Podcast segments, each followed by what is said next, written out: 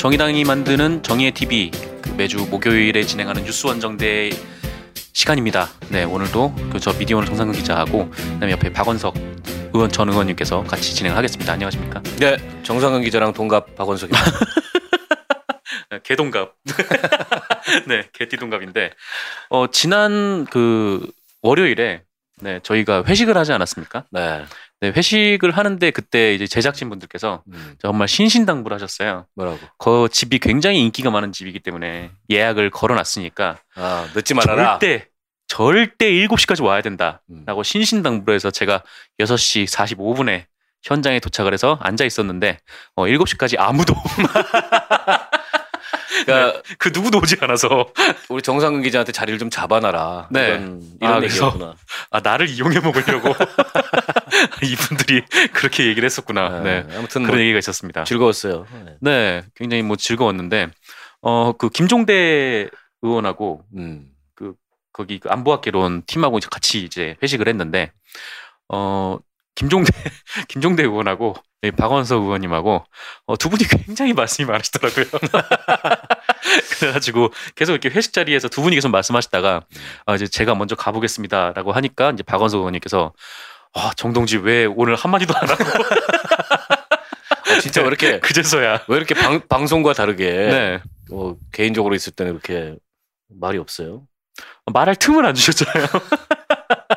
네, 두 분께서 말을 계속 하시느냐고. 어쨌건 뭐 즐거운 시간을 보내고 왔습니다. 어, 일단 뭐 방송을 시작하기 전에 그 어, 재밌는 뉴스가 하나 있던데 음. 어, 이번 주 토요일이죠. 이 토요일에 방송되는 MBC 프로그램 무한도전에서 네, 네, 네, 네. 그 원내 각 정당의 의원 다섯 분이 나오신대요. 근데 네. 그 중에 이제 정의당에서는 이정미 의원이 나갑니다. 네, 이정미 의원이 나오시고 그 다음에 민주당 박주민 의원 그리고 자유한국당 김연아 의원 국민의당 이용주 의원 음. 그리고 바른정당의 오신환 의원 이렇게 총 다섯 분이 나오는데 음. 어뭐 정의당에서 이정미 의원이 나오시니까 좀 음. 이제 막 많은 청취 많은 이제 시청을 뭐 기대를 하는 당 관계자분들도 많으실 텐데 어 방송이 안 될 수도 있더라고요. 이 방송이 돼야 됩니다. 네. 지금 대선 앞두고서 정의당이 그 방송에 나갈 기회가 가뜩이나 네. 다른 당에 비해서 적어가지고 아, 그러니까요. 우리가 제가 특히 또 공보단장이잖아요 지금 선대본에 네.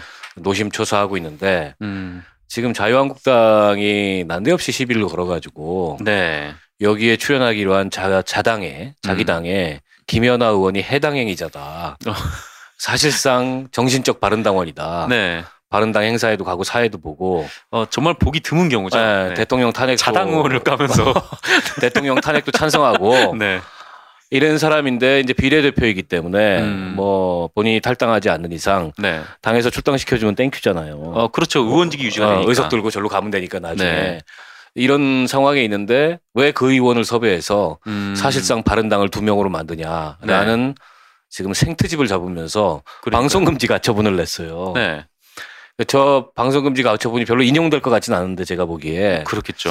그리고 이게 이제 각 당별 한 명씩 안배를 하긴 했지만 네. 의원들 개개인이 갖고 있는 전문성, 뭐 보육이라든지 환경이라든지 노동이라든지 이거에 기초해서 음. 네.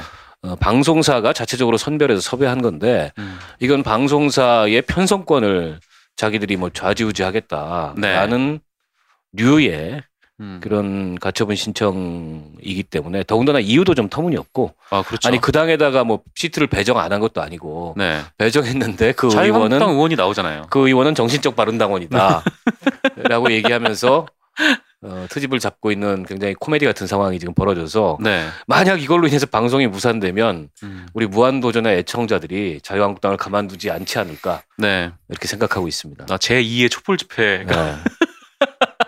무한도전이 불방됐다라고 하면은 네. 네, 굉장히 뭐 큰 규모의 촛불 아, 집회가 예상이. 되면서 무한도전이 요즘 이제 조금 이제 예전만 못하지만 네. 그래도 여전히 아, 무한도전 폄하하시는 아, 아마 꼭 저는 그건 굉장히 아니고, 즐겁게 보고 그건 있습니다만. 아니고 썰전에 비해서 약간 이제 좀아 썰전이 더 대한민국- 재밌다. 대한민국 국민이 제일 좋아하는 프로에서 밀렸어 2위로. 네, 그래도 네. 전 무한도전입니다. 아, 네. 그렇게 하시고 썰전은 우리 식구가 나오잖아 또. 네, 뭐 식구가 나오긴 하는데 그래도 저는 무한도전을 네. 근데 무한도전을 별로 재미 없- 없으시다는. 아니 내가 저 TV가 없어요 집에. 아 TV 아 네. 시청하지 않는다. 네. 브루이시여서 TV가 없어가지고 네. 잘 안 보고요. 어 그러나 어쨌든 무한도전의 영향력은 여전히 말 더듬으시네요. 막- 막강하기 때문에 네. 무한도전 팬들이 음. 이 자유한국당의 저런 만행을 네. 가만두지 않을 것으로 예상합니다. 네, 알겠습니다. 어, 뭐 그런 뉴스가 좀더 있고요. 재밌는 건 이거 이거 미디어오늘에서 이런 거 취재해야 되는데 그쪽 보도국하고 네. 무한도전은 예능이잖아요. 김태호 PD 소속돼 그렇죠. 데는 네. 막또 싸우고 있대. 네, 맞아요. 어, 보도국에서는 니네 왜 그러냐? 네. 어? 왜 정신적 바른당원을 거기 출연시켰어? 우리 지금 보도국의 전 기- 여당 의원을 모두 어, 포함해서. 우리 보도국의 기조는 박근혜 결사옹이 기조로 가고 있는데 네. 니네 왜 그러냐 왜 엇박자 내냐 이러면서 회사 내에서 불협화음을 또 일으키고 있다는 정말 그렇죠. 어처구니 없는 소식을 들었어요. 그러니까 뭐 이전부터 뭐 김태호 PD가 굉장히 뭐 자막으로 이런 거나 이제 시국적인 그- 그런 내용을 많이 담지 않습니까? 음, 그래가지고 뭐 MBC 내부에서는 음. 뭐그 김태호 PD에 대해서 뭐 이런저런 얘기가 있는데 어 차마 이분을 어, 못뭐 자르지. 징계하거나 큰일 나지 그랬다가는 네. 그럴 수가 없는 들고서 거예요. JTBC로 가버리면 어떡해. 네, 사실 그 MBC에서 완판된 광고가 완판되는 프로그램은 거의 무한도전이 어, 그 거의 뭐 유일하다고 보기 때문에 어. 네 그 그런 누구죠? 내는 그 KBS에. 또 1박 2일 했던 그 나, 나영석 예, 그 네. 양반처럼 저 JTBC 가가지고 TVN으로 갔죠 그 사람은. 네, 네. TVN으로 갔죠. 그런 식으로 종편으로 싹 종편이나 이런 다른 방송으로 싹 들고 가버리면 음. 망하는 거 아니야. 그때 뭐 한 종편에서 김태호 PD한테 뭐 백지수표를 제시를 했다 뭐 그런 얘기도 있었는데 음. 네, 그 MBC가 이렇게 함부로 할 수는 없는 네, 그런 PD가 됐었, 됐었던 거죠. 네. 어쨌든 뭐 그렇습니다. 이번 주 무한도전 어쨌든 중요한 건 꼭 방영이 돼서 이정명 의원이 나와야 된다. 정의당이 꼭 나와야 된다.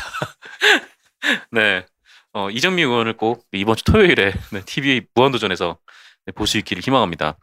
어, 정말 정의당으로서는 되게 절호의 기회 아닙니까? 무한도전 나온다는 그렇죠. 거. 네. 그리고 이게 제가 들은 정보인데 편집상 우리 이정미 의원 분량이 꽤 많대. 아 진짜요? 네, 아. 고급 정보를 제가 입수했어요. 그런데 불방내면 아씨 그런 얘기 하면 안 된다니까. 네 알겠습니다. 어뭐 이정미 의원도 되게 뭐 노동이나 이쪽에 전문가시기 때문에 네. 네. 굉장히 좀 기대가 되네요.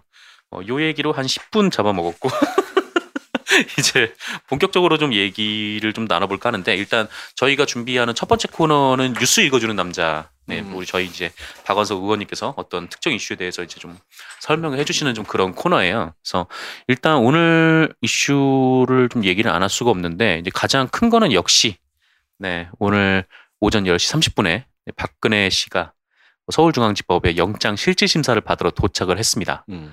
네.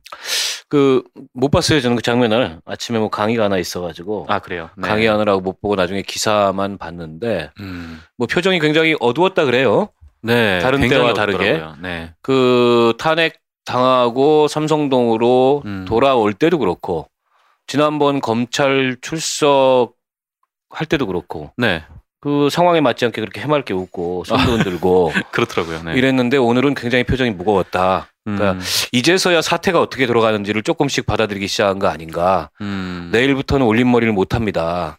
그렇죠. 라는 보고를 정확히 받은 게 아닌가. 이런 변기도 함께 써야 합니다. 아, 네. 이런 어, 침울할 수밖에 없죠. 네. 그래서 집에 못 들어올 수도 아마, 있으니까. 예, 아마 뭐 밤 늦은 시간 혹은 새벽 시간의 결론이 나지 않을까 싶어요. 아무래도 이제 저쪽 이제 변호인단도 네. 여러 가지 공방을 벌이기 위해서 음. 준비를 했을 거고 지난번에 이제 이재용 영장실질 심사가 7시간 반 정도 그랬었죠. 걸렸어요. 통상에 이제 보통 영장실질 심사는 한 2시간 내외에서 끝나는 게 보통인데 네. 이제 중대한 사건들 같은 경우에는 쟁점도 많고 음. 또 피차 검찰과 이쪽 그 피의자의 변호인 간의 공방이 치열하기 때문에 음. 오늘도 뭐 거의 자정을 넘기는 상황이 되지 않을까 싶고요. 제가 좀 눈여겨봤던 대목은 음, 사전에 포토라인에 안 서게 해달라 이런 요청을 아마 물밑으로 협의 과정에서 법원에 했던 모양인데 네. 주- 지하 주차장으로 들어가서 네. 거기서 바로 올라가겠다. 에, 법원이 안 된다. 네. 예, 거절을 했습니다. 그래서 어, 아직도 자기가 대통령 부상하다고 예, 생각해. 대통령인 줄 아는 음. 음, 그런 착각이 그 주변에 좀 남아 있는 게 아닌가 싶고요. 음, 그렇죠. 어, 이제 중요한 건 과연 이제 영장 발부가 될 거냐라는 네. 점인데 특검에서 넘어온 박근혜 혐의를 검찰이 거의 다 인용을 음. 예, 구속영장이 했어요. 그럼 가장 좀 핵심적인 내용을 좀 뭐라고 봐요? 뇌물이죠. 뇌물. 뇌물인데 지난번 검찰 그 이 특별수사본부가 아, 이 사건을 다룰 때는 네. 어, 뇌물죄는 적용을 안 했었습니다. 그랬었죠. 예, 직권남용만 적용을 했고 그러니까 강요로 돈을 갈취했다. 강요죄에서 기업을 어떻게 보면 약간 피해자 비슷하게 음. 어, 위치에 뒀었는데 어, 특검이 그 뒤에 수사를 통해서 네. 어, 뇌물죄를 어, 적시했고 음. 그 내용을 다 받아서 이번에 구속영장에 포함을 시켰고요. 네. 어, 다만 이제 뇌물죄는 지금 삼성과 관련된 뇌물죄만 적용이 됐어요. 음. 삼성이 어, 최순실 정유라에게 사적으로 지원했던 금액 더하기 네. K 스포츠 미르 재단에 출연한 금액까지를 다 뇌물로 봐서 그게 한 280억 아니요 정도? 430 430억 예, 정도. 몇억 네. 정도 되는 거고요. 아, 근데 다른 기업들 어, 똑같이 이제 음. K 미르 스포츠에 출연했고 네. 또 그에 따른 대가로 뭐 총수의 사면이나 면세점 음. 특혜나 이런 걸 받았을 어, 개연성이 롯데. 의심되는 네. SK, 롯데, CJ 음. 등등에 대한 수사는 지금 진행 중이기 때문에 네. 그건 이번에 영장에 적시 안 됐어요. 음. 어, 근데 이게 이제 도주 및 증거 인멸의 우려하고 그 연관성이 있는데 네. 어, 일종의 이제 검찰의 전략은 아직 수사가 충분히 덜 끝났기 때문에 음. 우선 구속영장에다가는 삼성의 뇌물죄만 적시를 하고 추후에 다른 대기업에 대한 수사가 남아 있는데 네. 박근혜 씨의 절 전 이전까지 태도로 봤을 때 음. 어, 추후 남은 수사에 있어서 증거인멸의 가능성이 네.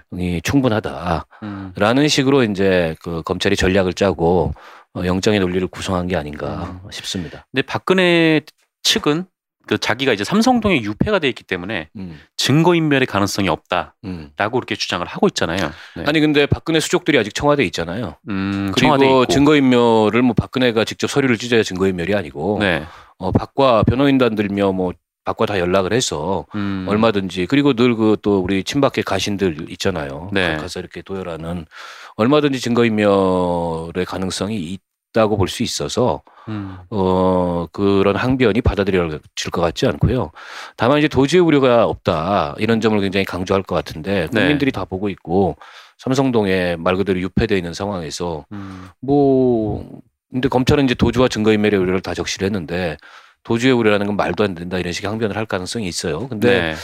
도주의 우려도 꼭 없다고 볼 수 있나? 뭐 땅굴을 팔 수도 있는 거고 집을 약간 좀 과한 것 같은데요. 그건. 집을 통째로 발사시킬 수도 있는 거고 네. 그래서 어, 그 조선일보의 그 권건규 뉴스인가 네, 네. 거길 보니까 이제 그걸 사드로 요격했죠. 네. 발사된 집을 갖다가 집이 발사가 되는데 그거를 싸들어. 어, 네. 네. 그래서 어, 도주의 우려도 전혀 없다고 얘기할 수 없기 때문에 출국 금지도 음. 안된 상황이잖아요. 네. 그래서 뭐 그런 항변들이 과연 얼마나 설득력이 있을지 예, 모르겠습니다. 뭐 가장 뭐 도주의 우려가 없다라고 보면은 본인이 본인 잘못을 인정하는 게 가장 그죠. 근데 이제 시종 일관 네. 증거인멸과 도주의 우려가 없다면은 뭐 본인의 혐의를 어느 정도 인정을 해야 되는데 음. 시종 일관 모든 걸 부인했어요. 네. 강력한 증거들에도 불구하고 어, 그게 이제 검찰로서 하여금 영장 청구를 안 할 수 없었던 음. 그런 맥락이고 또 법원이 보기에도 어, 그 공범들이 네. 공범들이 모두 다 구속이 됐잖아요. 그렇죠. 그리고 뇌물죄에 있어서 어, 서로 상반된 행위를 통해서 어, 같은 죄를 저지른 음. 한쪽은 준 거고 한쪽은 받은 건데 그 이재용의 혐의가 입증돼서 구속이 됐어요. 네. 근데 받은 쪽의 혐의가 입증이 안 된다 라는 거는 사실은 좀 논리적으로 말이 안 되는 거죠. 형평성 차원에서 네, 그래서 네, 문제가 있을 수 있고. 저거는 이제 영장 발부 가능성이 일반적으로 봤을 땐 높다. 음. 다만 이제 정치적 고려를 막 거기다 많이 해가지고 전직 대통령인데 기타 등등 어, 그 그런 고려 속에서 네. 뭐, 뭐 기각이 된다면 기각이 되지 법리적인 차원에서는 별 문제가 없을 거다 음. 아, 이렇게 생각되고요. 그렇다면 좀 어, 어떻게 음, 보시나요? 그 발부가 될 것 같으세요? 아니면은 기각이 될 것 같으세요? 저는 발부된다고 봅니다. 발부가 된다. 네. 네. 발부된다고 보고 무엇보다 지금 국민의 법감정이 중요한데 네. 국민의 법감정은 구속시켜야 된다는 거잖아요. 음. 그뭐 여론조사나 이런 걸 통해서 나오고 있고 그 점을 그 영장 심사를 담당하는 네. 어, 그 영장 그 심사 재판부도 고려하지 네. 않을 수 없을 거고요. 물론 이제 형사소송에 있어서 불구속 원칙을 확대하는 것이 불구속 원칙을 확대하는 것이 필요한 거 아니냐? 네. 어, 그게 원칙 아니냐? 이런 주장이 있을 수 있는데 에, 모든 형사 사건을 불구속으로 한다면 뭐 그런 원칙이 맞을 수도 있어요. 음, 근데 늘 예외가 있지 않습니까? 그렇죠. 그리고 뭐 그런 예외들을 적용해 왔고 음, 때문에 이 사건에 있어서 모든 전후 좌우 상황을 살펴볼 때 음, 어, 이거는 그런 예외 사항에 해당한다. 음, 도주와 증거인멸의 우려도 있고 또 본인이 전혀 시인을 안 하고 있고 그렇죠. 그리고 그 범죄의 중대성이라는 음, 측면에 비추어서 또 형평성이라는 측면에 비추어 봐서도 네. 저는 저 구속영장이 발부되지 않을 이유가 음. 아, 없다. 그렇다면 이게 만약에 구속영장이 발부가 됐어요. 그래서 음. 유치장에 수감이 되면 이제 구속된 상태에서 재판이 진행되는 거 아니겠습니까? 자 이제 일단 오늘 밤에 네. 구속영장이 발부되면 그때부터 어떻게 그 구치소에 입감이 되는지 제가 그 동선을 그려드릴게요. 아, 그거 되게 잘 알고 계시잖아요. 네. 네. 아니, 또뭐 이렇게 강조를 하고 그래요. 네. 경험을 해보신 분이 지금 여기 박원석 자 의원님께 일단 실질. 심사가 끝나고 나면은 네. 어, 법원이 영장을 발부할지를 최종 판단을 내릴 때까지 대기를 해야 돼요. 음. 근데 통상은 그 대기 장소를 구치소로 하거나 네. 검찰청으로 하거나 경찰서로 합니다. 음. 근데 이번에 이제 구인장을 발부했거든요. 네. 박근혜한테도 구인장을 발부했기 때문에 형식상 지금 체포 상태예요. 음. 근데 이 구인장에다가 그 대기 장소를 통상은 명시하는데 이번에는 네. 명시를 안 했다는 겁니다. 이게 아마 이제 전직 국가 원수고 이러니까는 경호상의 문제도 있고 음. 사전에 그게 이제 언론에 흘러 들어갈 가능성도 있고 한데 예상컨대 뭐 검찰청 내에서나 구치감. 아, 구- 검찰청 구치감일 수도 있고 네. 아니면 어디 방 하나 비워가지고일 수도 있고 박근혜 측에서는 그 10층에 그때 조사받았던 방 있잖아요. 그건 자기들의 희망사항이고 네, 거기 옆방에 침대 있는데 이제 거기 달라고 요구를 했다고. 그건 자기들의 희망사항이고 네. 법원이 그걸 허락할지는 모르겠고 네. 아니면 법원 내에도 장소가 있을 수 있고요. 그 대실하는데 한 5억 받아야 되는 거 아닙니까? 원칙적으로 구치소에 가서 대기해 이렇게 나올 수도 있고 네. 그건 봐야죠. 근데 아마 뭐 전직 대통령이니까 음. 약간의 예우는 하지 않을까 싶고요. 그럼 어쨌든 결정이 나면은 네. 이제 이송을 합니다. 음. 구치소로. 그때 내가- 기분은 어떻던가요? 어, 기분이 그렇게 썩 좋지는 않아요. 음, 아무래도 그렇겠죠. 근데 이송을 하는데 네. 이게 이제 전직 대통령인 점을 감안해서 단독 이송을 할 거예요. 음. 승용차 또는 승합차로. 그때 여러분이랑 같이 타셨었나요? 아, 우리는 이제 떼거지로 가죠. 그날 구속된 사람 단체로 쭉. 어, 그리고 이제 저는 공범들도 있었으니까 네. 아, 쭉, 아, 쭉 공범들과 어, 같이. 쭉 같이 네. 가죠. 음. 그럼 도착하면은 이제 신체 검사를 합니다. 주로 어떤 데를 검사를? 어, 그뭐 항문 검사 이런 것도 예전에 했었어요. 근데 아? 요즘에는 네. 그걸 육안으로 하지 않고 기계 같은 걸로 해요. 아, 그 의자에 뭐. 이렇게 앉아가지고 아, 엑스레이 같은 걸로 어, 이렇게 찍나 혹시나. 뭐 숨겨오지 않는지 네. 그리고 간단한 신체 검사를 마치면 어, 샤워를 아마 할 거예요 입감하기 음, 전에 온수는 나옵니까? 어, 나 온수 나오는 샤워장에서 네. 아, 궁금한 게 많아. 아니 그 경험해 보신 분이 아, 의원님밖에. 그리고 밥을 줄 수도 있어요. 음, 밥을 왜냐하면 아, 저녁 늦은 시간이라도 네. 왜냐하면 이제 그 수감자의 저녁은 항상 남겨놓는 게 있으니까 지금 음. 서울구치소는 굉장히 그 긴장 상태에 있을 텐데 아무래도 전직 대통령이 들어오는 거니까. 그렇겠죠. 어, 그 다음에 이제 입감이 되는데, 음, 입감될 때, 그 이제 나눠주는 게 있어요. 식기하고 뭐 이런 거. 아 개인용을 하고, 그렇게 나눠줘요. 네, 고무신하고 아 이렇게 들고서 네. 가가지고 그 자기가 들어갈 방 앞에 이렇게 앉아 있다가 네. 문 열면 들어가는 건데. 어, 수의만 근데- 입으시면 되게 잘 어울리실 것 같은데. 음, 근데 이제 전직 네. 국가 원수였으니까 음. 아마 이제 다른 그이 수감자들이 있는 혼거방으로 가지는 않을 것 같고 음, 독방. 독거실로 직행을 할 것 같아요. 네. 근데 독거실이 한 1점 몇 평짜리 아주 작은 방인데 1.9평이라고 하더라고요. 네, 작은 네. 방인데 그 방으로 갈지 음. 아니면 남들이 혼것방으로 쓰는 한 여섯 명 정도가, 쓰- 정도가 쓰는 네. 그 방에 혼자 수감될지 과거에 이제 전두환 노태우 사례를 보면 그랬었거든요. 그때가 한 3.8평? 네. 네, 그 정도 아마 되는데 그랬다고. 아마 뭐 그 정도의 예우를 하지 않을까 싶어요. 네. 그리고 나면 이제 간단한 침구가 있습니다. 그 요즘에는 이제 구치소가 예전에 비해서 시설이 많이 개선돼서 네. 바닥에 좀 난방이 들어와요. 음, 서울 구치소 같은 경우에 그때는 안 돌아섰었나요? 저희가 예전에 학생 때 갔을 때는 안 들어왔었죠. 아, 그렇군요. 매우 추웠어요. 네. 근데 나중에 이제 제가 광우병 때 그때 가 보니까는 그때는 들어오더라고. 아, 그러니까 김대중? 아, 정부 이후로. 김대중 정부 이후로 네. 이 행영 시설에 그 투자를 많이 했어요. 음, 특히 이제 김대중 대통령 때 천정배 지금 국민의당 의원이 법무부 장관일 때 네. 그때 이제 수용자 인권 개선 차원에서 여러 음. 가지 투자들이 이루어지고 져서 좀 나아졌는데 어, 침구는 뭐 보잘것 없어요. 담요하고 뭐 매트리스 음. 이런 거 간단한 거 있는데 네. 이제 자야 됩니다. 근데 첫날 밤에 잠이 잘 안 와요. 여러 가지 음. 생각들이 거기서 잘 자면 인간이 아니지. 그렇죠. 그때 그 어, 저, 저는 그 기분을 그 군대 처음 입대해서 느꼈거든요. 근데 어. 조윤선 지금 수감된 어. 전 문화체육관광부 장관이 음. 어, 5분마다 시간을 물어봤다는 거예요. 어떻게 또 군대하고 감옥을 비교하고 그래. 네? 군대하고 감옥을 비교하고 그래. 대한민국 군이 분노한다 이러면. 아, 감옥 아니 군대 가면 수번 예, 있어 뭔가 수번? 이거 뭔가 당한 느낌인데. 네. 그래서 아마 잠이 안 오지 않을까 음, 박근혜 씨도 잠이 네. 오면 인간이 아니겠죠. 그리고 나서 이제 아침에 밥을 먹는데 아침 점호를 하고 나서 네. 매일 아침에 점호를 합니다. 음, 그 보안과장 이런 사람들이 각 사동을 돌면서 그러면 이제 뭐 번호도 붙이고 막 이런 거 해요. 아, 근데 그래요? 이제 독거수들은 잘 안 하죠. 음. 손이나 한번 흔들어주고 마는 건데 음, 아침밥을 누가 이렇게 떠가지고 창을 차려다 주는 게 아니에요. 네. 딱 이제 밥. 밥차가 들어와가지고 부릅니다. 음, 배식 갑니다 이렇게 불러요. 소리를 네. 치면은 그때 이제 식구통이라 그러는데 음. 그 방 옆에 요만한 네모나게 뚫린 구멍이 있어요. 와, 오늘 진짜 리얼하네요. 네. 네. 거기다가 이제 자기가 가져온 식기를 빈 식기를 음. 이제 들어올 때 받은 빈 식기를 올려놓으면 네. 밥 퍼주고 국 퍼주고 반찬 퍼주고 아, 그걸 다시 이제 안으로 예, 그리고 들어와서. 이제 예, 요만한 상 같은 건 하나 있습니다 방에 네. 넣고 먹고 나중에 설거지 본인이 해야 되고 아, 설거지는 어디서 하나요? 거기서 합니다. 고 세면대에서? 세면대가 따로 있지 않고 그냥 네. 화장실에서 한 구석에서 합니다. 아, 화장실 한 곳에서. 네. 그리고 온수도 원래 제한이 돼 있어요. 음. 하루에 일정량이. 근데 저 경우는 아마 약간의 특별 대우를 받을 거기 때문에 네. 본인이 원하면 원수는 원 없이 쓸 수 있을 거고 음. 올림몰이는 절대 불가능하고요. 아. 그리고 화장품은 기초 화장품 스킨하고 로션만 제공이 됩니다. 네. 어, 그래서 이제 화장 안 되는 거죠. 입술도 뭐 못 바르고. 음. 그 독방에는 그, 그 여러 명이 있는 방에는 막 영화 같은 데 보면은 그냥 이불을 펴고 자잖아요. 음. 독방에는 침대 같은 게 있나요? 아, 전혀 없고요. 아, 그거 없어요. 이게 전직 대통령임을 감안해서 네. 뭐 그런 시설을 음. 어, 해놓을 수도 있어요.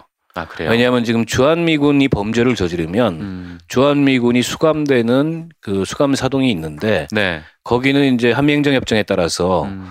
어, 그쪽이 정한 기준에 맞춰서 이 시설이 돼 있어요. 음. 거기에 이제 뭐 침대도 있고 어, 주한미군 범죄자들은 먹는 물 하나까지 다 주한미군 PX에서 공수를 합니다. 아, 거기서 예. 먹지를 않고.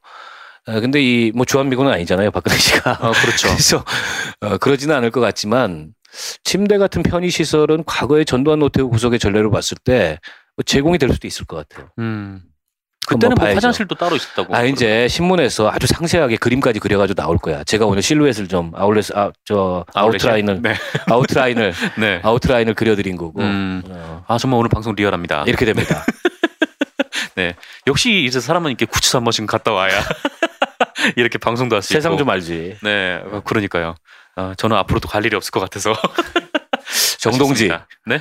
무슨 약한 소리를 혁명 동지가 그 구속이 된다면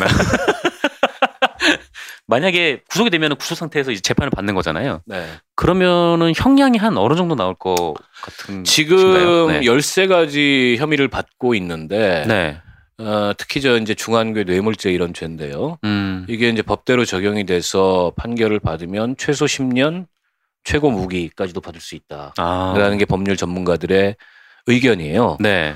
그래서 물론 이제 재판이 진행돼봐야 알겠죠. 음. 진행돼봐야 알겠지만 뭐 어쨌든 현재까지 적용된 혐의의 법정 어, 최고형과 네. 최저형을 감안한다면 10년에서 무기까지도 받을 수 있는 음. 그런 중대 범죄자. 음. 어, 굉장히 중한 범죄네요. 이 네. 뇌물죄라는 네. 게. 특히나 이제 액수가 엄청 크기 때문에. 음, 네, 뭐 그렇습니다. 뭐 재판 과정에서 보면은 그 검찰 조사에서는 박근혜와 최순실의 대면 조사가 무산이 됐잖아요. 네. 구치소에서는 부딪힐 가능성이 높아요. 왜냐하면 같은 구치소에 있는 거죠 지금. 어, 네. 아마도 아, 서울구치소로 가지 않을까 싶은데 네. 서울구치소에 지금 최순실이 있고. 음. 김기춘도 있고 이재용도 있고. 이재용도 네. 있고 이제 서울구치소 교정 직원들이 괜히 짜증 날 것 같아. 음. 뭐 한둘도 아니고 금수저들이 막 그냥 연달아서 그렇죠. 들어오니까. 이 풍설에 따르면 어, 그 김종 차관도 서울구치소에 있지 않습니까? 어, 네, 김종 전 차관이 이재용 부회장을 그렇게 챙긴다고.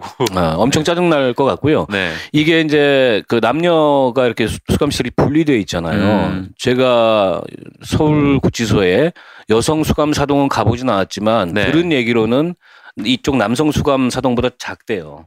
아 크기가요. 규모가. 아, 아, 무래도 규모가. 이제 여성 수용자가 작은 거죠. 네. 그러다 보니까는 뭐 접견을 하러 왔다 갔다 하거나 음. 이러는 과정에서 원래 이제 공범들끼리는 말을 하거나 이러지 못하도록 돼 있어요. 예. 그리고 이제 면회 시간도 이렇게 좀 차이를 두고 음. 그런 저기를 하지만 그래도 그 좁은 데서 왔다 갔다 하다 보면 부딪힐 수도 아, 있겠다. 부딪힐 수도 있다. 음.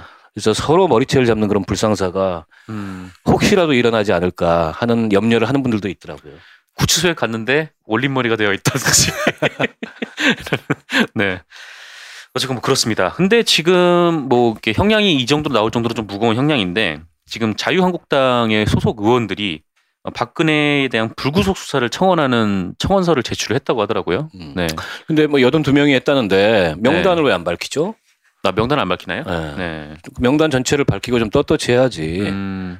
뭐 누군지 알 것 같긴 하지만 아니 뭐 물론 대충 짐작은 되지만 네. 그렇게 자랑스럽게 불구속 수사 청원을 할 거면 자신들 명단을 떳떳이 밝히고 해야지 음. 이렇게 그냥 몰래 숨어가지고 어, 참 비겁합니다. 그렇죠. 그 무한도전에 나오는 김연아 의원은 아니겠죠. 아, 거기는 뭐 안 냈을 거예요 아마 절대. 네, 그렇습니다. 그래서 뭐 그 청원서의 내용 중에 어, 좀 눈길이 갔던 게 뭐 여성 대통령에 대한 구속영장 청구는 뭐 국가의 품격과 대내외적 파장 그리고 전직 대통령에 대한 예우를 생각을 했을 때 어, 가혹한 처사다. 음. 그러니까 뭔가 계속 뭐라 해, 뭐랄까 하여튼 당연히 이제 법적 처벌을 받아야 될 대상인데 뭐 그럴 때마다 계속 이제 여성이라는 프레임을 들고 나오더라고요. 근데 이런 거 보면 오히려 여성들이 굉장히 화가 날 것 같다는 생각이 좀 들어요. 그렇죠. 네. 그 박근혜 씨가 사실은 무슨 어, 여성들을 위해서 네. 뭐 제대로 정책을 편 것도 없고 그렇죠. 그리고 여성성을 음, 이 국정 운영에 어, 반영하기 위해서 뭘 제대로 한 것도 없고 음, 생물학적인 여성이라는 것 뿐인데 뭐 그걸 이유로 자꾸 뭐 어? 관대한 처벌을 받아야 된다는 네. 식으로 주장하는 거는 오히려 여성들이 듣기에 굉장히 모욕적인 얘기일 수 있어요. 당연히 잘못하면 처벌을 받아야 되는데 뭐 음. 여성은 마치 그러면 안 된다는 듯이 이렇게 얘기하는 것도 정말 말이 안 되는 네, 음. 그런 내용이죠. 그러니까 이런 거 보면은 정말 자유한국당 의원들의 좀 수준이 좀 드러나는 네, 그런 내용이었던 것 같아요. 음. 어. 아니 홍준표 씨는 뭐 그런 얘기했더라고. 네. 춘향인 줄 알았는데 향단이다. 향단이었다 박근혜 씨가. 그랬더니 김진태가 구속당해도 싸다. 근데 네. 그런 표현도 참 그 부적절한 표현이에요. 부적절하죠. 대통령 후보씩이나 네. 되는 사람이 아무리 지금 뭐 박근혜에 대해서 이런저런 비판이 있고 음. 문매를 맞는 상황이라고 하더라도 어 향단이는 뭐 비하해도 되는 어, 대상이 그러니까요. 아니잖아요. 네, 그럼요. 그랬더니 또 김진태가 질세라 네. 이몽룡인 줄 알았더니 방자더라. 네. 아 역시 거기는 아주 와, 그래도 아, 굉장히 수준이 잘 맞는다라는 생각이 좀 들면서 수준 잘 맞아. 네. 네, 어쨌건 뭐 그랬습니다. 둘이 거의 환상의 콤비예요. 아, 요새 토론회 하는 거 보니까 막 장난 아니던데요. 엔터테인먼트야. 네. 재밌어 보고 어. 진짜 완전 빵 터지더라고요. 네. 뭐, 뭐 홍준표가 김진태한테 아 뭐지 뭐 김진태가 홍준표한테 그 성한종 그거 구, 그 뭐야 대법원에서 유죄나면 어떡하냐고 음. 그랬더니 홍준표가 김진태한테 네 선거법이나 잘하라고 선거법 위반 수사받고 있잖아요. 네, 네, 뭐거나 잘하라고 하면서. 모처럼 웃음을 주고 계십니다 두 분이. 네. 그래가지고 그 김진태가 그런 말을 했대요. 아, 그- 법원이 네. 저런 불구속 수사 청원서를 음, 어, 저는 눈권 방급도 고려하지 않을 거라고 봅니다. 음, 그렇죠. 뭐 고려를 하진 않을 테고 뭐 어쨌건 뭐, 뭐 법과 원칙에 따라서 처리한다고 일단은 믿고 있어야겠죠. 네. 그리고 뭐 간단하게 요거 관련돼서 하나만 더 말씀을 좀 드리면 그 박근혜가 27일에 그 개인 팬클럽이라고 해요. 뭐 근해동산 음, 네. 아니 뭐 맛동산도 아니고 아, 아가 네, 동산도 이거 나올 줄. 알았어. 근해 근해 동산은 뭡니까? 네, 어쨌건 뭐 근해 동산이라는 어. 어 정체모를 이제 팬클럽에 그 편지를 보냈다고 이제 편지를 보- 보냈는데 내용이 열심히 활동해 달라. 네, 뭐를 열심히 하라는 건지 잘 모르겠지만 뭐 자기 구명 운동을 열심히 하라는 얘기겠죠. 네, 뭐 그렇죠. 근데 오늘도 이제 박근혜 대통령, 박근혜 씨 지지자들이 그, 그 검찰이 이제 그 법원에 출석을 하니까 그 땅바닥에 두루눕고 막 그런 장면들이 좀 연출이 됐던데. 아니 네. 조원진 열사가 그런 얘기했던데. 조원진 열사요? 어, 국민적 저항에 직면할 거다. 네. 국민적 저항이 일어날 거다. 그래서 음. 아니 남들한테 저항하라 그러지 말고 본인이 그 저항의 선봉에 좀 쓰시라고 음. 제가 SNS에 의견을 냈는데 네. 그 저항에 쓰세요. 이거 보고 계시면 조원진 의원은 그렇게 얘기만 하지 마시고 그때 아마 조원진 의원이었나 그때 탄핵됐던 날. 막 이렇게 연단에 마이크 잡고 올라가가지고 막 이렇게 그런 식의 선동을 했대요. 근데 그날 음. 세 분이나 돌아가셨잖아요. 음, 그리 하여튼 막 그래가지고 막 격해지니까 자기는 무대 내려와서 어디 딴 데로 갔다고. 음. 네, 뭐 그런 얘기도 돌더라고요. 어쨌건 뭐 비겁합니다 참. 네, 비겁합니다. 뭐 어쨌건 그렇고 이 얘기는 일단 여기까지 하고 저희는 다음 이슈로 좀 넘어가 보도록 하겠습니다. 어 요거 굉장히 재밌는 뉴스였는데 어 그 김경준 씨라고 기억하시죠? 예, 네. 예. BBK를 이명박과 함께 네, 운영을 저는 했다는 개인적으로 걸로 만나본 적이 있어요. 아 만났나요? 네. 음, 2009년도에 서울구치소에 있을 때 아 들어갔을 때. 재판을 받으러 가는데 아 이래서 사람은 구치소 한번 들어가야 돼. 네. 버스 호송 버스에서 옆자리에 앉은 거야. 아, 그래서 진짜? 네, 아. 얘기를 좀 나눠볼 기회가 있었는데 네. 어, 이분이 그때만 해도 한국말이 조금 이제 발음이며 뭐 음. 말을 못하는 건 아니고 발음이나 이런 게 서툴렀어요. 왜 외국에서 오래 산 사람들은 발음이 있잖아. 재미교포죠. 네. 네. 근데 그때는 이제 구치소 들어온 지 감옥 들어온 지 얼마 안 됐을 때고 네. 어, 심리적으로 굉장히 그 이 한국의 시스템에 대해서 총체적으로 음, 불신하는 이런 식의 얘기를 이건 말도 안 된다라는 얘기를 거듭하더라고요. 그리고 BBK에 관련돼서는 들은 얘기가 없습니다. 아니 BBK 당연히 이제 MB가 관련돼 있다. 네. 아, 책임이 있다. 이번에 이제 박범계 의원이 그 출소 앞두고서 면회했을 때도 음. 비슷한 얘기를 했다는 거고, 어, 곧 이제 출소를 하게 되면 돌아간다는 거 아닙니까 미국으로? 아 LA에 도착을 했다는 뉴스가 아, 이미? 나왔어요. 음. 네. 추방 추방의 형식이지만은 뭐 여기 더 있고 싶지도 않겠지 본인도. 네, 뭐 그런 뭐것 수도 있을 텐데. 9년이나 지금 감옥에 있었던 건데. 음, 어, 근데 이후에 이제 김경준 씨가 어떤 얘기를 어떻게 할지 네. 또 본인이 증거도 있다 그랬는데 그런 증거들이 어떻게 제시될지 네. 이것도 이제 좀 지켜봐야 될 대목이고 아마 또 언론들이 많이 취재를 하지 않겠어요? 그렇죠. 네. 그리고 김경준 씨 자, 본인 자체가 자 스스로가 어 다음 주쯤 뭐 입장을 밝히겠다는 아, 얘기를 그래요? 했어요. 네. 네. 그래서 아마 뭐 그때가 되면 어 다시 좀 가라앉아 있었던 이 BBK 문제가 다시 올라오면서 음, 네. 음, 또 이제 어 박근혜 만약에 박근혜 씨가 이제 구속이 되면 음. 이제 한 명이 남은 거죠. 야, 지금 사회 얘기하는데 입장에서는. 모니터로 보니까 정상근 기자 눈이 막 반짝반짝해. 네. 저 아, 요거 굉장히 M- 재밌는 MB 뉴스더라고요. 저거를 그냥. 네. 근데 이제 드러나지 않았을 뿐이지 음. 이른바 이제 사자방이라 그래서 사대강 자원외교 방산 그렇죠. 비리. 그러니까 사실은 역대 권력형 비리들 중에 특히 대통령이 연루됐을 가능성이 높은 네. 권력형 비리들 중에 아마도 밝혀진다면 사이즈가 제일 큰게 음. 이명박 정부 시절일 거다라는 얘기들이 많이 있어요. 제가 아는 어떤 교수님들은 그 MB에 비하면 음. 어, 최순실은 되게 그 어, 되게 유치한 장난 수준일 수가 있다. 그런 말도 하더라고요. 허접하게 해먹은 거고 네. MB는 진짜 스케일 있게 해먹은 건데 음, 지금 잘 덮고 지금 이게 안, 밝혀, 안 밝혀지고 있지만 네. 영원히 묻어둘 수 있는 건 없습니다. 그럼요. 그래서 BBK가 신호탄이 되지 않을까 싶고요. 네. 그리고 지금 4대강 상태로 보면 음. 저거는 새 정부 들어서서 다시 국정조사 청문회 해가지고 네. 어, 밝혀야 될 문제들이 굉장히 많이 있어요. 그렇죠. 네. 뭐 그거 4대강 때문에 막 법도 바꾸고 보건 사업도 해야 되고 네. 어쨌건 그래가지고 지금 완전 4대강 사업이 그 4대강 주기가 됐는데 네, 요거 MB가 밝혀내야죠. 최근에 그 국가 원수 코스프레 남들- 남들은 알아주지 않는데 음. 국가 원로 코스프레 네. 막 하면서 홀로 코스프레. 어 저기 네. 반기문도 막 격려하고 음. 이재호도 격려하고 조그만 틈새라도 있으면은 대선에 개입해서 네. 뭘좀 해보려고 하는 그런 낌새를 계속 비쳤는데 불과 한 두어 달전 예. 어, 차기 대통령은 내가 만든다며. 그러니까 근데 네. 아마도 지금은 약간씩 이제 불안해지고 있지 않을까 음, 이렇게 저는 예상을 해봅니다. 네. 좀 굉장히 좀 긴장하고 계시지 않을까. 예, 내가 MB는 가만 안 둘 거야. 내가 그때 감옥 갔거든. 아, 아 그렇죠. 때문에. 네. 내가 MB, 그래도 그때 MB 정, 경험. MB 정권의 네. 피해자예요. 네, 그렇죠. 음. 박근혜 정부에서 유죄가 나왔고요. 아, 그렇지. 아, 그래도 만약에 정권 교체가 되면 그때 이심하면은 뭐 아, 달라질 수도 있지 네, 않겠습니까? 뭐. 네. 뭐 다시는 이제 다시 구치소에 가는 일은 없으시길 바라겠습니다. 네. 뭐 김경준 관련 얘기는 뭐 더 나온 얘기는 사실 없어요. 네, 이제- 한 이제 요 정도 수준이고. 기다려봐야죠. 네, 그 김경준 씨 무슨 누나가 한 명 있지 않았어요? 에리카 김. 에리카 김. 네, 어, 에리카 김은 그때 뭐 구속되거나 그러지 않았었죠. 구속은 안 됐는데 음. 그때 에리카 김이 김경준 구속을 막으려고 엄청나게 노력을 했다고 해요. 그래서 음. 원래 좀 이명박 대통령과 좀 굉장히 좀 친한 사이, 네. 밀접한 사이로 알려져 있었는데 네, 네. 그쪽을 통해서 이제 어, 구명 운동을 펼치려고 했는데 결국은 그 이명박으로서는 김경준을 넣을 수밖에 없는 아, 입 막아야 네. 되니까. 네, 그런 네. 상황이어가지고 근데 굉장히 이제 사이가 안 좋아졌다고. 얼마나 9년 동안 하고 싶은 말이 많았겠어요, 김경준은. 네, 좀 앞으로 뭐 보죠 뭐 네. 어떤 말들이 나오는지. 어, 심지어 김경준 씨가 그 LA에서 어, 대한민국의 적폐를 청산해야 된다. 아, 뭐 그런 취지의 말씀도 하셨다고. 네. 네, 그래서 다음 주나 아니면 김경준 씨가 입을 열 때까지는 좀 기다려 봐야 될 것 같습니다. 네. 어, 그리고 지금 진행 중인 각 당의 대선 경선 얘기를 간단하게 좀 짚고 넘어가도록 음. 하죠. 음. 일단 어, 원내 정당 중에 정의당이 가장 먼저 후보를 확정을 했고 네, 그 다음에 이제 바른 정당에서 네, 유승민 후보가 선출됐죠. 네, 엊그제 아마 선출이 됐죠. 그래가지고 어, 결정이 된 거는 지금 두 후보 정도인데 지금 나머지 이제 군- 민주당이나 국민의당 그리고 자유한국당은 경선이 진행 중이에요. 네, 자유한국당이 내일이죠. 내일입니다. 내일인데 뭐 거기도 예상 가능하죠. 지금 음. 뭐 여론조사나 이런 분위기로 봤을 때.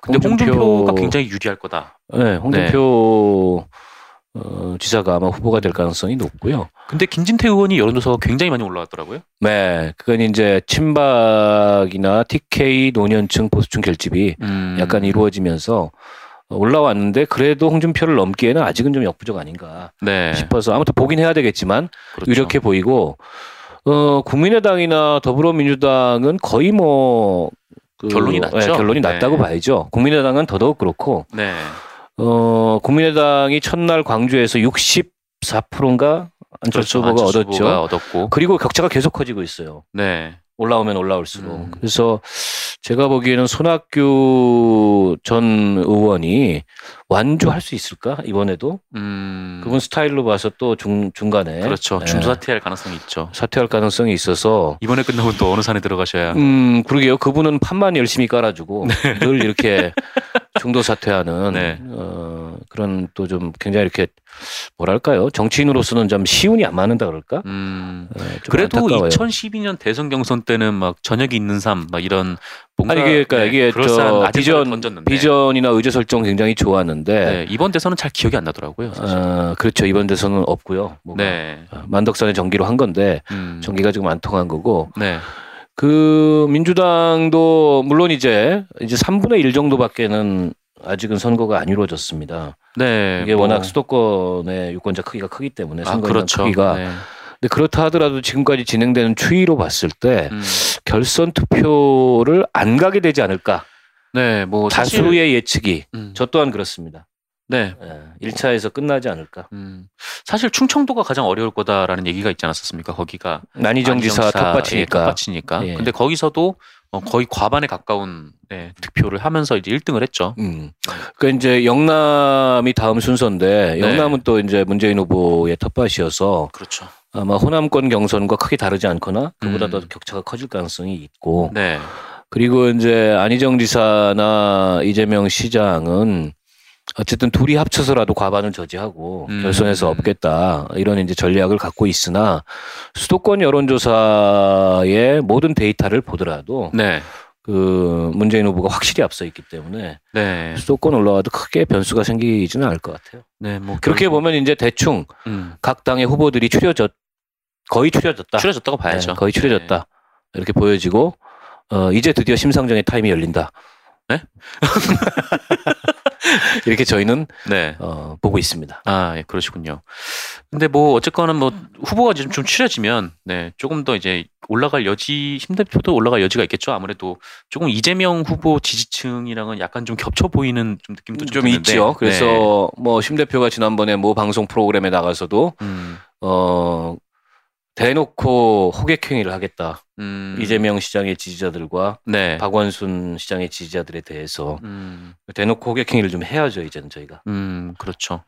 근데 뭐, 뭐 경선 후보는 사실상 정해졌고 지금 뭐, 뭐 반문연대, 뭐 비문연대 뭐 이런 얘기가 있던데 그 가능성은 좀 어떻게 보세요? 잘 될까요? 일단 물리적으로 시간이 너무 그 촉박하다는 게 하나 있고요. 네. 4월 15, 16이 등록이고 음, 17일부터 선거운동인데 이제 선거운동 기간 전까지 그러니까 선, 공식 선거운동에 들어가기 전까지가 1차 음, 그 할- 한다면 할 수 있는 시점이고 네. 그다음에 투표용 투표용지가 인쇄되기 전까지가 2차 에, 시점인데 그렇게 하기에는 이게 이제 서로 간의 이해관계들이 많이 다르고 또 사상도 너무 다르고요. 네, 네. 그것도 있고 또 지금 적폐청산이라는 이런 국민의 요구와 시대 정신이 있는데 음, 자유한국당 특히 친박들이 포함되어 있는 네. 그쪽과 손잡, 손잡는 나가는 일종의 정치적 자살행위일 수 있어서 음, 어, 유승민 후보 같은 경우에도 망설일 수밖에 없는 점이 있고 네. 그리고 안철수 후보는 본인의 그 지지 기반, 본인이나 국민의당의 지지 기반이 호남이잖아요. 그렇죠. 근데 호남의 지지 기반을 두고서 음, 이 과거 새누리당 세력과 어떤 명분으로든 손을 네. 잡는 게 과연 호남에서 보기에 고와 보일까? 음. 또 그게 미래를 슬로건으로 내세운 안철수 후보의 그런 비전과 네. 그런 정치 행태가 음. 좀 이율배반적이지 않습니까 서로? 음. 그래서 여러 가지로 쉽지 않아 보이고 네. 저는 다자구도로 선거가 치러질 가능성이 더 높다 그렇게 봅니다. 지금 이제 김종인 어, 전 민주당 본인이 대표가 출마하신다고. 네. 아, 본인이 이제 합종 연행을 성사시키기 위한 출마 네. 뭐 이런 것 같아요. 근데 그건 이제 본인의 의지시고 음. 뭐 실제 그게 가능하기 위해서는 여러 가지 조건들이 따라야 되는데 일단 뭐 비문 반문 연대라는 그 발상 자체가 퇴행적입니다. 네. 지금 이 박근혜 그 탄핵을 가져온 촛불 민심의 이런 거대한 흐름 뒤에 치러지는 선거에서 음. 다시 그 이전의 정치로 회귀해서 네. 뭐 특정인을 중심으로 내지는 특정인을 반대하는 뭐 이런 식의 정치 구도를 거론한다는 것 자체가 네. 퇴행적이고 그 국민적으로 지지를 받을 수 없는 음. 그런 시도라고 보여지고요. 어, 이 촛불 이 시민혁명 이후에 치러지는 대선이 대한민국 민주주의 발전을 네. 어, 촉진시키는 그런 대선이려면 어, 지금 이제 집권 가능성이 민주당이 높아졌으니까 그렇죠. 그 민주당과 민주당보다 더 미래지향적이고 더 진보적이고 음. 더 적폐청산과 개혁에 투철한 정당 간의 경쟁 구도가 이루어지는 게 네. 맞는 거죠. 정의당을 않습니까? 얘기하시는 아니, 거죠? 그렇죠. 이번 대선은 민주당과 정의당의 경, 쟁이 되는 게 음. 대한민국 발전이라는 맥락에서 맞는 겁니다. 그게 음. 촛불 민심이라는 측면에서도 맞는 거고. 네. 그래서 저희는 어, 이번 대선은 정의당과 심상정을 위한 대선이다. 음. 그래서 심상정과 정의당이 얻는 표만큼 다음 정부 개혁의 방향과 수위가 결정될 거다. 네. 지금 그 대통령 탄핵이 탄핵을 국회에서 가결시키고 나서 어 2월 달, 3월 달 사실은 개혁 입법의 골든 타임이 있었어요. 아, 맞습니다. 근데 자유한국당을. 핑계로 아무것도 안 했어요. 음. 사실은 그래서 민주당만으로 과연 적폐청산과 개혁이 개혁을 할 수 있겠는가에 대해서 음. 많은 의구심이 있습니다. 네. 아니 자유한국당이 없어지는 게 아니잖아요. 그렇죠. 대선이 끝나고 정권 교체가 된다 그래도 음. 그러면 그때 가서도 이 국회 선진화법상 이런 자유한국당의 그 걸림돌 때문에 개혁을 음. 못 한다고 얘기할 거냐는 거죠. 그 국민적으로 수용이 가능하겠냐는 겁니다. 그렇죠. 그런 면에서 저는 아주 좀 강력한 그런 개혁 의지가 필요하고 그런 개혁 의지를 강력하게 견인해 갈 세력이 필요하고 네. 그 세력이 이번 대선에서 어, 국민적으로 지지를 확인받는 것이 음. 저는 우리 국민이 바라고 있는 적폐청산과 대개혁을 힘있게 추진할 수 있는 그런 방안이다. 음. 심상정의 세계로 가자. 갑시다 같이. 네, 뭐, 어, 뭐 저도 이제 일정 부분 뭐 동의할 부분이 있는 것 같아요. 아이, 다 뭐, 동의해야지 네. 일정 부분만 동의하고 왜? 아, 이 기자인데 제가. 뭐 어쨌거나 뭐 좀 뭐랄까 하여튼 뭐 수구 대 보수 아니면 이런 구도보다는 뭐 보수 대 진보라는 구도로 가는 게 좀 더 네, 뭐 미래를 위해서 낫지 않겠습니까? 아니 이게 이제 대선 끝나고 네. 정치가 요동칠 텐데 어, 그 국면을 지나서 다시 정치판이 짜일 때 음, 민주당과 또 기존의 새누리당 세력이 경쟁하는 구도가 되면은 음. 이건 제자리 걸음하는 거잖아요. 아, 뭐 거죠. 그렇죠. 네. 그보다는 발전적이려면 음, 이번 대선에서의 정의당의 역할 또 정의당이 얻는 표 네. 국민들이 정의당에 그 주시는 힘 음, 이게 정말 중요하다 이 말씀을 꼭 드리고 싶습니다. 알겠습니다. 그 안철수 의원 얘기해서 잠깐 뭐 말씀드리면은 목소리가 굉장히 많이 변하셨더라고요. 어 깜짝 놀랐어요. 네. 웅변학원을 그 동안에 몰래 다니셨는지 으르렁거리시더라고요. 오 네. 뭐 사자우가 네. 네. 그래서 인터넷에서는 루이 안스트롱이라고. 네. 뭐 어, 정말 깜짝. 정말 깜짝 놀랐어요. 네. 원래 웅변 스타일이 아니었거든요. 네 맞아요. 조곤조곤 얘기하는 스타일이었는데 음, 확실히 이 정치인 안철수가 변했습니다. 네 요즘 좀- 보면 목소리뿐만이 아니라 메시지도 굉장히 선명해졌고 뭔가 대선에 임하는 태도가 2012년이랑은 좀 어, 확 달라진 것 같아요. 결기도 상당해 보이고 네. 아무튼 개인 안철수는 정치인으로서 음, 상당히 단단해졌다 네. 이런 거를 뭐 많은 분들이 느끼는 것 같아요. 음, 알겠습니다. 뭐 이 얘기도 여기까지 하고 저희 벌써 지금 한 45분 정도 됐죠. 네, 시간이 오늘, 없기 오늘 때문에. 한두 시간 하지. 나 시간도 있는데. 아, 제가 시간이 없습니다. 네, 이 얘기 여기까지 하고 그다음에 다음 코너, 네 검색어를 좀 알아보는 코너로 넘어가도록 하겠습니다. 네.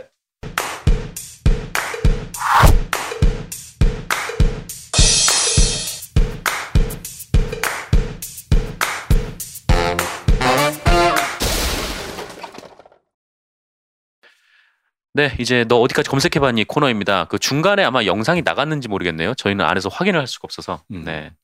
어쨌건 뭐 영상이 나갔다고는 하는데 뭐 이번 코너는 검색어를 바탕으로 좀 얘기를 나눠보는 좀 시간입니다. 어, 지금 시간이 별로 없기 때문에 얼른 얼른 진행하죠. 네. 아, 인천 동춘동. 음, 네.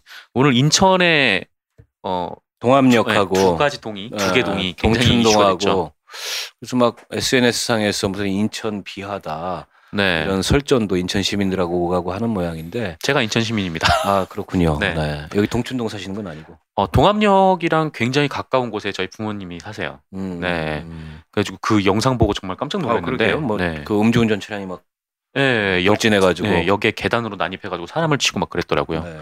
이 동춘동 같은 경우에는 그 한 초등학생 어린이가 이제 음. 뭐 어디 옥상에서 숨진 채 발견이 됐는데 그 용의자가 16세 미성년자죠. 미성년자라고 해서 좀 사람들한테 좀 충격을 줬던 근데 약간의 이제 정신병력이 있는 사람인 것 같아요. 아 그래요. 네. 네. 보도가 아직 정확히 나오지는 않았는데 음. 어쨌든 범죄 동기와 관련돼서 굉장히 횡설수설하는 얘기를 하고 있고 네. 정신병 치료를 받았다는 얘기도 얼핏 나오는 것 같고요. 음. 그 살해 동기가 도대체 뭔지 뭐 평소에 면식이 있었던 것도 아니고 네. 일종의 이제 그 묻지마 음. 아, 이런 사례인 것 같은데 굉장히 안타깝습니다. 여덟 살밖에 안 된 어린 아이가 네. 그 동네에서 놀다가 그런 일을 당했다고 해서 어, 좀 충격적이기도 하고 놀랍기도 하고요. 네. 이게 이제 미성년자가 이런 식의 범죄를 저질렀을 때 음.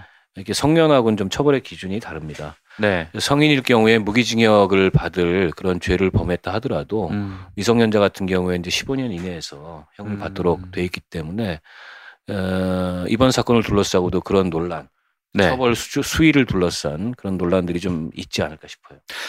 네, 뭐 어쨌건 좀 좀 약간 좀 황망스럽고 좀 네, 예. 안타까운 뉴스인 것 같아요. 예. 뭐 다음 소식으로 좀 넘어갈까요? 음. 아, 강부영 판사 이번에 영장 실질 심사를 진행하는 판사죠. 그 지금 이 시간에 뭐 제일 관심이 집중된 대한민국에서 네, 어, 개인 중에 한 명인 것 같아요. 음, 아마 지금 대한민국 사람 중에 가장 힘든 상황에 놓인 사람이 아닐까. 그럴 수 있죠. 굉장히 역사적인 선택을 내려야 되는 음. 그런 이제 담당자인데. 그러니까 서울중앙지법에 영장전담 판사가 세 분이 계신데 네, 그 중에 이제 제일 연배가 그 음. 젊은 이런 판사인 것 같고 네. 뭐뭐 저 사법고시 기수나 연수원 기수도 제일 젊은 분인 것 음. 같고 제주도 출신이더라고요. 네 제주도 출신이어서 근데 이제 어, 여러 가지 이제 인물평들이 오르는데 네. 굉장히 신중하고 꼼꼼하고 합리적이다 음. 그 동안에 어, 했던 판결이나 이런 것들을 돌아봤을 때 네. 이런 평이어서 신중하고 꼼꼼하고 합리적으로 그렇다면 뭐 네, 답은 처리, 나오겠네요. 않을까 네, 그렇게 예상을 합니다. 알겠습니다. 그럼 뭐 다음 이슈로 좀 넘어가 보도록 하죠. 이건 뭐야? 우리 어, 스포츠 알지도 못하는데. 우리 제작진 중에 뭐 박병호 팬 있어요? 어, 음. 어, 박병호 6홈런, 네, 박병호 선수, 네, 음, 축하드립니다. 네, 행복하세요. 메이저 리그죠? 소속 팀이 어디지? 네, 미네소타 트윈스. 미네소타 트윈. 어 나보다 좀 많이 알아. 아, 그 정도는 알죠. 아, 미네소타 트윈스. 네. 지금 근데 메이저 리그 개막했어요? 아니요, 시범 경기입니다. 아 이게 6홈런이 시범 경기에서 어, 작년에 초반에 굉장히 잘하시다가 음, 중반 이후부터는 약간 좀 부진하셨는데, 음. 근데 올해는 좀 이렇게 시범 경기에서 또 굉장히 이제 높은 타율을 기록을 하고 계신 모양이에요. 아니 그 첫 끝발만 그래서는 안 되는데. 아, 예. 그래서 올해는 좀 이렇게 쭉, 네, 네. 좋은 일이 있으시길 바랍니다. 예. 행복하세요. 아무튼 뭐, 예. 힘내세요. 네. 알겠습니다. 그러면 뭐 검색어. 네. 검색어 이거 사전에 검사해야 되겠다. 안 되겠다. 아니 올렸잖아요, 피디님이. 그때 얘기를 하시지. 내가 잘 안 보거든 그걸. 어. 안볼 거면 그 방을 왜 만들었냐니까요. 네, 알겠습니다. 그 검색어로 보는 네, 세상 여기까지 뭐 하도록 하겠습니다. 다음 코너로 넘어가지요. 네.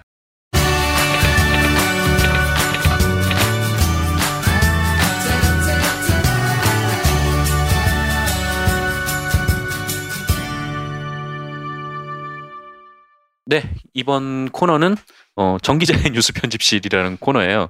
그러니까 제가 뭐 말씀을 좀 드리는 코너인데 어, 오늘 준비를 해온 거는 음, MBC에 대한 얘기입니다. 어, 음. 네. 어, 무한도전 얘기는 그러니까 방송 시작할 때가 했는데 음. 네, 이번에는 어, MBC 보도국에 대해서 방송 끝날 때는 보도국에 대해서 좀 말씀을 좀 드려보려고 해요. 음. 그러니까 그때 아마 21일이었나요? 3월 21일에 MBC 백분 토론에서 그 더불어민주당 후보들이 나와서 토론을 했죠. 네. 네, 토론을 했는데 거기서 이제 문재인 대표가 어, MBC 문제에 대해서 문제 제기를 네, 했죠. 직접적으로 언급을 네. 했어요. 그래서 언급을 했는데 그러니까 뭐랄까, 그러니까 MBC가 뭐 이제 심하게 무너졌다 뭐 음. 이런 식의 비판을 하면서 어 앞에 있는 뭐 사회자도 MBC 간부였는데 뭐 그분께 뭐, 논설위원이었죠. 네, 네. 뭐 이런 말을 해서 미안하지만이라고 말을 꺼내면서 좀 그런 얘기를 했어요. 근데 문재인 후보가 얘기했던 게 뭐 비판이라기보다는 그냥 사실을 얘기한 거고, 네, 뭐 제가 봐도 사실을 얘기한 것 같은데. 어, 사실을 얘기했고, 음, 어, 근데 이분이 그날 작심하고 왔더라고요. 저도 그 장면을 봤는데, 네. 다른 데로 화제를 사회자가 돌리려고 그래도 계속 그 얘기를 끝까지 음, 어, 하더라고요. 그리고 수위도 사실이었지만 수위도 뭐 네. 사실 뭐 그렇게 예, 높았고 언론사 안에 들어가서 그렇게 비판을 하는 게좀 음. 쉬운 일만은 아닌 것 같긴 해요. 그거는 제가 보기에는 준비하고 음. 작심하고 한 발언이고 네. 지금 뭐 MBC 그 조합원들이 음. 여전히 이제 회사 앞에서 농성하고 뭐 시위도 하고 하고 있지 않습니까? 네. 그리고 여전히 해직자들이 돌아가지 있죠. 못하고 있는데 어, 얼마 전에 이제 사장 선출을 그냥 강행을 음. 해버렸잖아요. 네. 그리고 그 사장이 정말 MBC의 오늘날의 적폐를 만든 그 맞습니다. 김장겸 사장인데 네, 사장이 저희 됐고. 미디오너라고 굉장히 밀접한 분이세요. 음, 미디오너라고 서로 뭐 소송 주고받는 네, 그분이 원고 우리가 피고 아. 그렇구나. 네, 굉장히 밀접한 관계인데 네, 얼마짜리? 어 꽤 하여튼 뭐? 몇 천만 원 아니 억대까지는 아니고 아. 뭐 몇 천만 원대였던 것 같은데 네. 어, 줄줄이 지고 계십니다. 네, 김정현 사장께서 네, 잘 방어하시기 바랍니다. 네. 미디어들이. 뭐 열심히 하고 있는데 음, 그래서 이런 지금 언론 개혁 문제가 차기 정부 들어서서 음, 어, 추진해야 될 대표적인 개혁 과제이고 또 대표적인 박근혜 이명박 정부 8년간의 누적된 적폐예요. 네, 어, 그러니까 이걸 이제 뭐 그 그 언론사 해당 언론사에 들어가서 음, 전면 거론한 거는 뭐 아주 속 시원 속 시원했습니다. 네, 뭐 많이 속 시원해 하시는 분들이 되게 많더라고요. 근데 역시나 MBC는 그렇, 그렇지 않았던 모양인지 네. 이후로 이후에 이제 보도로 음. 계속 문재인 대표를 비판을 하고 있더라고요. 음. 뭐 뭐 비판이야 뭐 할 수 있는 건데 요게 약간 좀 이상한 내용으로 좀 흘러가는 것 같아가지고 음. 일단 뭐냐면은 22일에 그러니까 21일 날 문재인 대표가 이런 말을 했잖아요. 네. 22일 날 어, 보도를 보도를 하면서 이 기자가 그러니까 뭐 참여정부 때도 뭐 언론에 대한 뭐 통제 의혹이 있다라는 식으로 리포트를 한 것 같아요. 음. 근데 이 기자가 문재인 대표한테 물어봤던 거는 어 이런 거거든요. 뭐 그 뭐 조선일보 관련된 뭐 이런 뭐 언론 개혁 문제를 물어봤어요. 그래서 문재인 대표가 뭐 아예 뭐 옛날 얘기 할 거 없고 나는 그냥 MBC에 대해서 얘기한 거다. 막 이렇게 했는데 어 과거 뭐 언론 통제에 대해서는 뭐 질문을 피했다. 뭐 이런 식으로 리포트를 했더라고요. 음. 그래서 뭐 요 정도 뭐 요런 것도 좀 문제긴 한데 더 큰 문제는 어 MBC가 자사의 성명을 뉴스로 내버렸는 그러니까 MBC가 MBC의 성명을 MBC가 네. 뉴스로 내는 어, MBC는 이에 대해 이렇게 말했습니다라고 MBC에서 MBC 얘기를 MBC가 보도를 하고 있는 거예요. MBC 음. 기자가. 네. 음. 하여튼 뭐 그런 식으로 한 딴- 게 놓고 있었어요. 딴 데서 안 내주니까. 아, 그러니까 딴 데서 안 내주니까. 네, 어쨌건 뭐 그래가지고 어 근데 이게 이런 것들이 이게 뭐 언론 윤리에 좀 위반이 된다라고 하더라고요. 음. 네, 그러니까 뭐 어, 뭐랄까 하여튼 방송통신심의위원회 뭐 방송 심의에 관한 규정을 보면은 음. 뭐이 방송은 당 사업장 그러니까 자신에 대한 얘기를 그 일방의 주장을 전달해서는 안 된다라는 조항이 있대요. 그래서 네. 이거는 심의에 걸릴 만한 음. 내용이고. 그렇겠네요. 네. 네. 그리고 아까 뭐 어떤 기자가 이제 문재인 대표의 발언을 좀 왜곡해서 보도를 음. 했던 거에 대해서는 그 MBC 언론노조 MBC 본부하고 그다음에 어 MBC 기자협회 뭐 영상 기자협회가 같이 이제 운영하는 대선 보도 감시단이라고 있거든요. 네. 이제 거기서 주장하는 바에 따르면은 어 이런 것들은 어, MBC의 제작 실무 준칙, 시사 보도 제작 실무 준칙에 위배가 된다는 거예요. 음. 그러니까 발언 내용을 일부만 네, 따가지고 일부만 따가지고 그렇게 뭐 맥락을. 벗어나지 네. 않아야 되는데 네. 네, 왜곡을 하면은 요거는 어, 잘못된 거다 뭐 이렇게 음. 비판을 했었고 그리고 또 그 문재인 대표 아들 특채 의혹 네, 예. 예, 예. 뭐그 의혹에 대해서도 뭐 일방의 그러니까 뭐 새누리당 뭐 자유한국당 쪽 사람의 말만 그 방송에 내보낸다든지 음. 좀 이런 식의 좀 보도 준칙에 좀 어긋나는 행동들을 하고 있더라고요. 음. 네.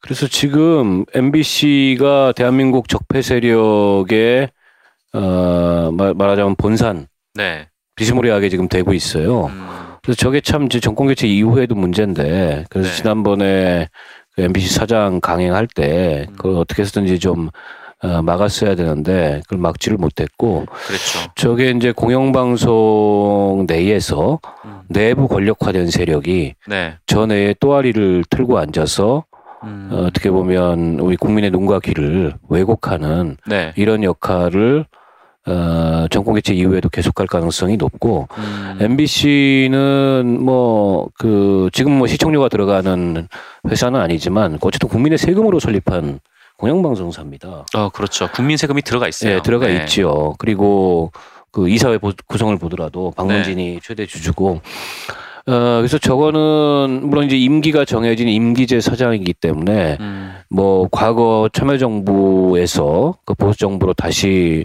정권이 바뀌었을 때 임기가 네. 남아 있는 사장들을 정치적으로 강제로 밀어냈던 음. 그런 전례가 있었고 거기에 우리가 문제 제기를 했고 어, 반대했던 그런 기억이 있지 않습니까? 네.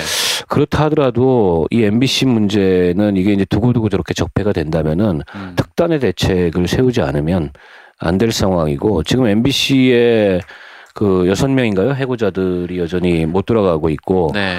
또 수많은 양심적 언론인들 음. 또 방송인들을 다 비현업 부서로 네. 어, 그렇게 배치하고 이번 사장 선임하면서도 경력 기자를 대거 채용해 가지고 네. 아예 노조를 뭐 그렇죠. 사회화시키려는 그런 그 어, 행태까지 보였다는 거죠. 그래서 이거는 좀 그 국회 차원에서도 네. 이 문제에 대해서는 좀 특단의 대책을 어, 대선 이후에 세워야 될 그런 음. 문제인 것 같아요.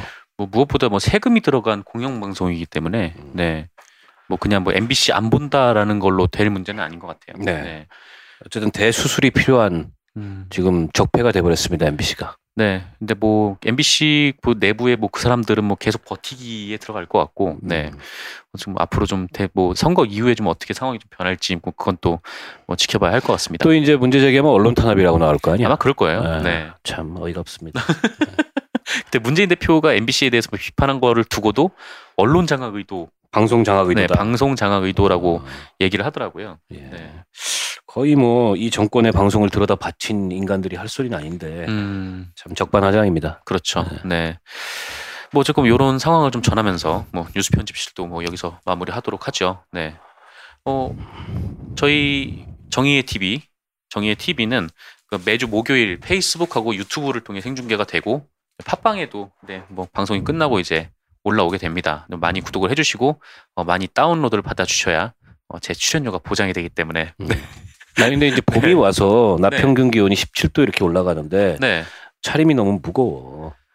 더군다나 이게 이제 우리가 유튜브로 생방송도 되고 음, 많은 분들이 관심 있게 보고 계시는데 네. 조금 산뜻한 차림새로 다음 주에 오시기를 기대합니다. 저 자체가 무거워서 이렇게 산뜻한 사그릇 따고 입고 오면 그럴수록 네. 산뜻하게. 다음 네. 주에는 벚꽃도 펴요 여기 여의도에. 아 여의도예요. 네. 네. 어떻게 하십니까 그거를? 아니 지금 이미 이제 차, 차량 통제 이 저 계획이 다 나왔어. 네. 이번 아. 이번 주말부터 시작해서 아 이번 통제. 주말에 축제가 예. 그 시작되는 건가요? 차량 통제를 시작해요. 음 그렇군요. 어 제 옷은 제가 알아서 그렇게 뭐 남의 패션에 이렇게 왈가왈부하실 분은 아닌 것 같지만 네 어쨌건 저희 많이 그 구독을 해주시고요 또 많이 보아주시고 또 들어주시면 정말 감사하겠습니다. 뭐 저희는 다음 주 목요일에 또 다시 찾아뵙겠습니다. 오늘 고생하셨습니다. 고맙습니다. 네, 감사합니다. 네.